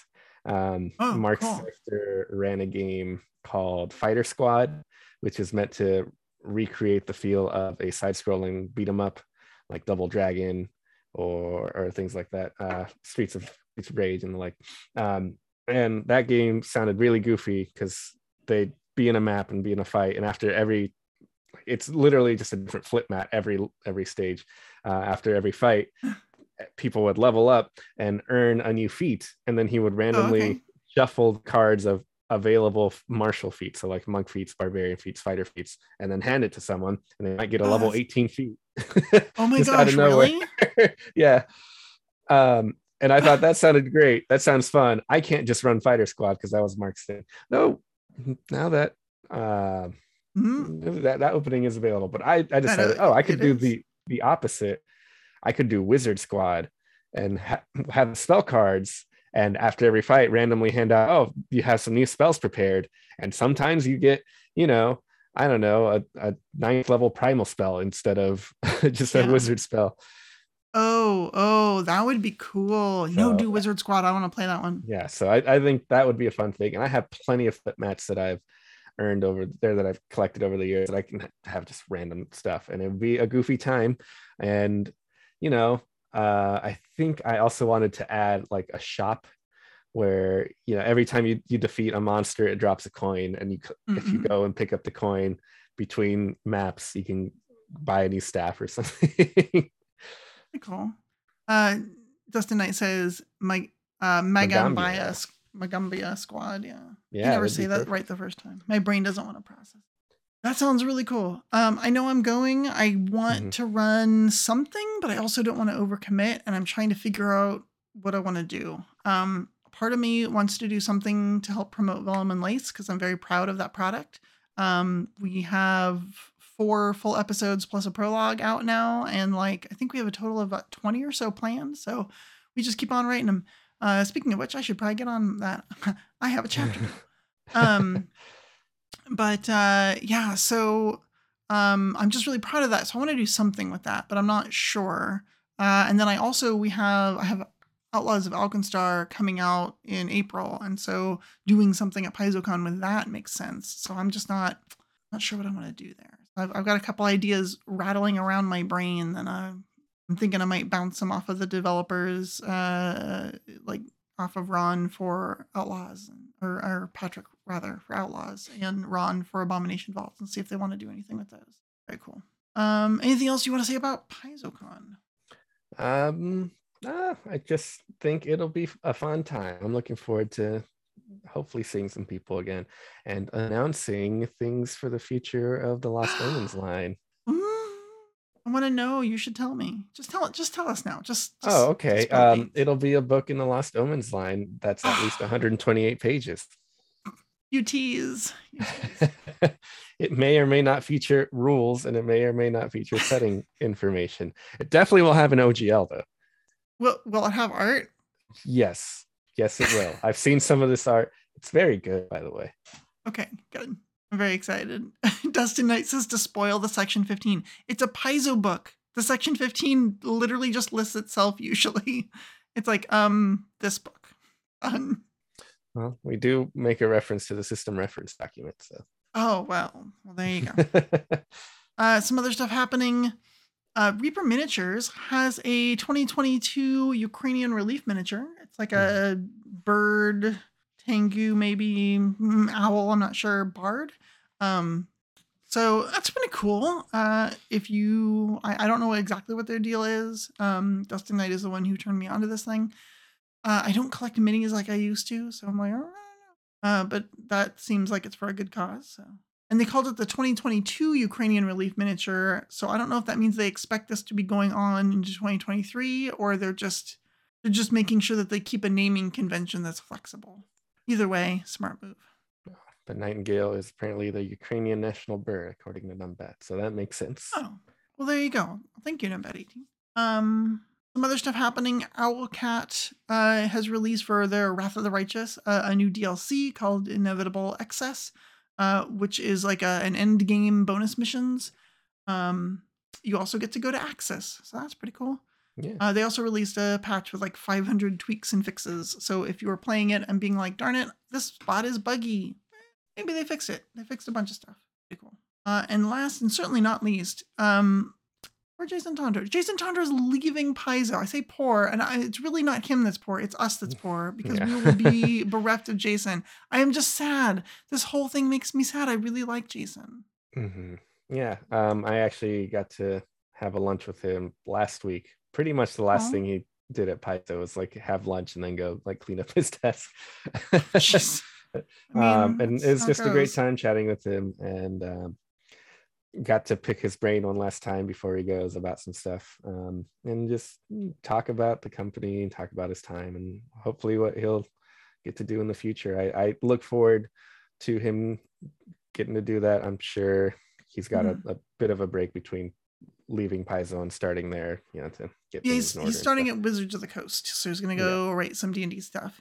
Yeah, um, but, and he's um, even said on on like Twitter, he doesn't, he has no idea what he's going to be working on specifically. So yeah, so it'll be exciting whatever he does, because he, he does a great mm-hmm. job with everything, and he's always just such a great listener and like learns from other people so well that I'm sure that he'll be able to pick it up and and then just make it all the better once once it, he gets his hands on it. Mm-hmm. He's he's one of those folks over there at Paizo that like I am I'm like good acquaintances with. I wouldn't mm-hmm. quite say that we're friends, because I haven't shared a meal with him yet. You know, like I haven't haven't had the opportunity to spend enough time with him. And it was one of those things where I was looking forward to like PaizoCon or something, or we could just sit on the couch and chat about things or or whatnot. And and it's just like, oh, that's like one of the reasons it's like such a bummer, is because he's just, yeah. he's such a cool guy. He's so, he's so wise. He's so kind. He's so thoughtful. So it's, it's kind of sad to see him go, but also like, hey, you, you know, he, he's got uh, another gig and another opportunity, and it's totally yeah. understandable that he's going to want to do cool, exciting new things. Absolutely. And he'll I, still be in the area. I, yeah. I, at least I'll still have opportunities to try to see him and play games with him and stuff. I'm jealous. I mean, New York is pretty cool, but I'm still jealous. Yeah. And I think that's that's it for, for some of the big newses. Newses. Mm-hmm. All right. Um, let's do wrap ups and shout outs. And yeah. Wrap ups and shout outs. Wrap ups and shout outs. Wrap ups, wrap ups and shout outs. All right. What do you What do you have to shout out? What do you have going on? What have you experienced that is just too cool to not say anything about? Uh, the big thing I want to bring attention to this time around is a game by Jason Keeley. He wrote a, a random R P G. The, the way he described it uh, originally is just like he needed to write something that wasn't writing for Paizo, right? He just needed okay. to write something for yeah. himself. uh, while he was working. I think he just kind of got a bug in him and wrote uh, a little R P G called um, This Complete Breakfast, which is the breakfast what? cereal mascot R P G.